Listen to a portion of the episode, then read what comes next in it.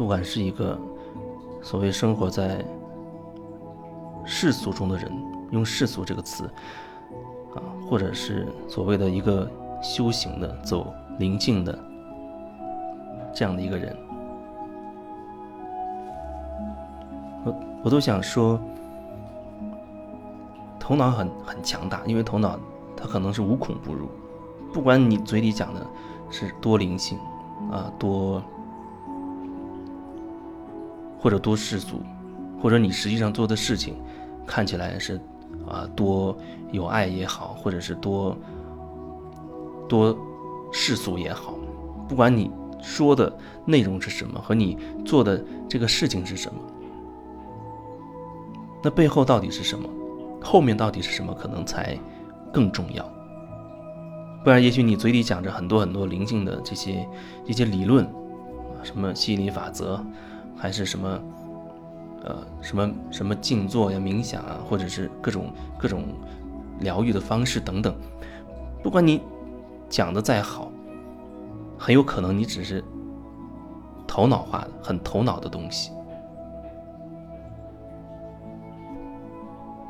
也许真实的遇到一件事情，遇到一些事情，你对自己有所觉察，你就会知道自己究竟在什么状态。就像我说，我们要真实的去表达自己，真实的去表达自己，呃，至少你对自己内在的真实状态，你要能够觉察到自己内心到底是什么状态。你跟你一个亲密关系里，你你们男女朋友之间、夫妻之间在聊天、在对话，可能你忽然想。要说服对方什么，啊，或者说你你意识到了你对自己是有所觉察的，因为你可能所谓的走了这条呃心灵成长的这条这条路，所以你知道觉察，你知道一些呃灵性的一些理论、一些知识。然后呢，你可能正在跟你男朋友、女朋友或者是老公等等在在说话，你忽然意识到了自己想要。改变对方，想要控制对方。你意识到自己的这个状态，然后你觉得这是不对的，因为呢，灵性的理论说要要允许，要允许对方是对方啊，不要去掌控别人，是有这样的一个说法的。所以你觉得你不应该把这话说出口，不该把这话说出去。虽然你心里是很强烈的，还是想要控制他，但是灵性的理论知识告诉你，你你。控制别人是不对的，你不能控制别人，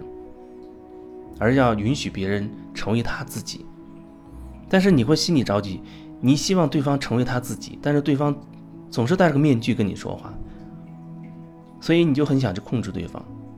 但是你又意识到自己在控制，所以你你会忽然意识到，呃，这是对方的事情，而且自己是想掌控，所以自己有问题，我处理自己的问题就好了。就是说，你内在那个当下是是一种纠结的状态。一方面，你还是很想有很想掌控对方的这个这个想法；另一方面，你认为这不对。我有掌控对方的想法是我自己的事啊，我对他去讲了这个不好，这是好像在好像在想掌控对方，这不对，所以你就退回来，你觉得那我自己处理自己的就好了。我我想要说，你那时候内在是有两种状态，一种是你还是很想要控制它，另外你认为控制不对，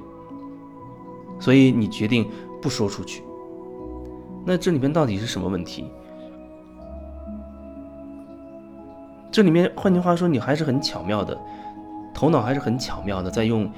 某一种标准在衡量自己，衡量自己说的话，或者衡量自己的想法，所谓是对还是错。如果你还用一个东西标准去衡量的话，你就没有办法看清楚它的真实情况。它的真实情况就是你内心是纠结的，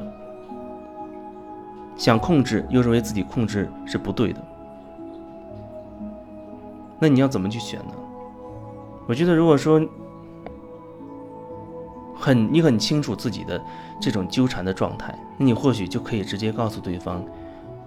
我还是想控制，啊，头脑情不自禁的想要去控制你，希望我认为我是为你好，我希望你能够按照我说的去做。但另一方面，我也意识到我自己正在控制你，你的事情是应该还给你自己去做选择的，所以我也意识到了自己的控制，但是我又很强烈，压不下去，我也不想把它压着，那样会压抑，所以，我把我内在的这种纠结的状态告诉你，只是告诉你纠结的这个状态。其实，在对你讲纠结状态的时候。我也把我内在的纠结丢出来了，让我自己也看清楚，同时把选择交给对方，让对方去为自己做决定。可能这样的状况相对来说，我会觉得它更更真实，啊，把你内在的真实的状态都几乎都讲清晰了。既想控制，又认为自己控制不对。但如果说你又依靠一个灵性的一个知识，一个灵性的一个理论来衡量自己言行的是非对错的话，那还是活在头脑当中，还是一样的。无论你的灵性理论有多强大，就像我看的很多，呃，灵性学灵性有很多年了，他几乎已经成了屹立不倒，没有人可以所谓的呃变，就像就像个辩手一样，没有人可以辩倒他，他很厉害。可是你再厉害，你也只是知道了很多道理。你知道了很多道理，你也未必能所谓过好的过好你这一生。你也未必算是真实的，能真实的去面对自己的这个状况。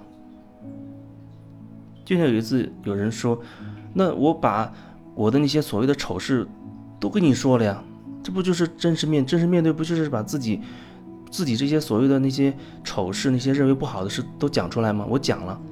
那我为什么还没有改变？我一直我一直都说，你讲了什么内容不是重点，重点就是那后面的状态，那后面的感觉。很多时候，我觉得有一些人，他尽管好像听起来也是在讲自己的那些所谓丑陋不堪的一面，但是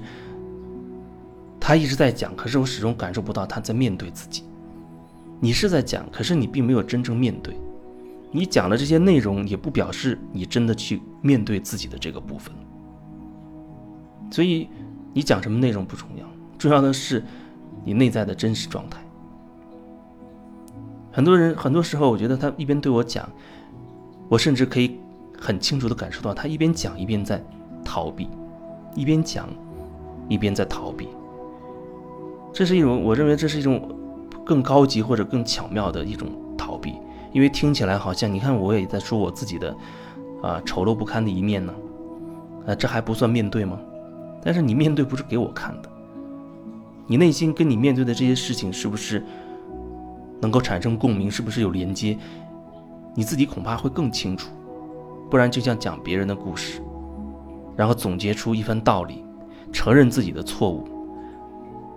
好像在写一个人生的总结一样啊！我的人生也有也有不光彩的一面，我曾经做过什么什么什么什么的事情。那我现在敢把这些事全都讲出来了。你看，我是敢，我是敢，我也愿意去真实面对自己的，所以我敢把这些事讲出来。但是你这个敢不敢是针对谁的？你是讲给别人听的吗？如果你只是讲给我听，讲给别人听，我觉得那不能说说你是真实的在面对。或许我这样表达可能还不不完整，也不全面，但是如果是一对一的那种状况下，至少我可以感受到那后面到底是什么。